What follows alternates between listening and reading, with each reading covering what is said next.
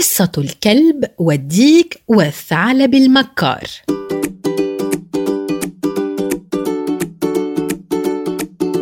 في يوم من الأيام كان هناك كلب وديك يعيشون معا في المزرعة. وكانوا أصدقاء.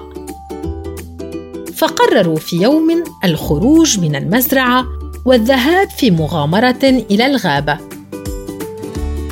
وهما في طريقهما إلى الغابة. كانا سعيدين جدا بالرحلة.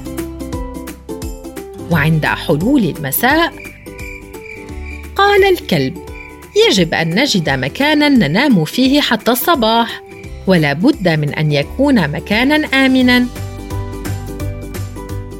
نظر الكلب حوله فوجد شجرة مجوفة من الجذع فقال سوف أنام بداخلها. والديك يمكنه الطيران والنوم على أحد الفروع. وبعد أن ناما وقبل بزوغ الفجر استيقظ الديك وتذكر أنه ما زال بالمزرعة ويجب عليه أن يوقظ الفلاح. فصاح الديك ولكن سمعه الثعلب المكار وعرف مكانه. فذهب إليه وقال إنها وجبة فطور لذيذة.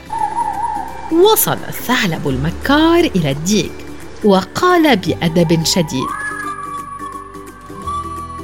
صباح الخير يا صديقي كيف الحال؟ أنت جميل جدا يمكننا أن نكون أصدقاء جيدين. ضحك الديك وقال له بالتأكيد يا صديقي فأنت يمكنك أن تأتي من الباب أسفل الشجرة فإن الدجاج سوف تسمح لك بذلك. لا تقلق.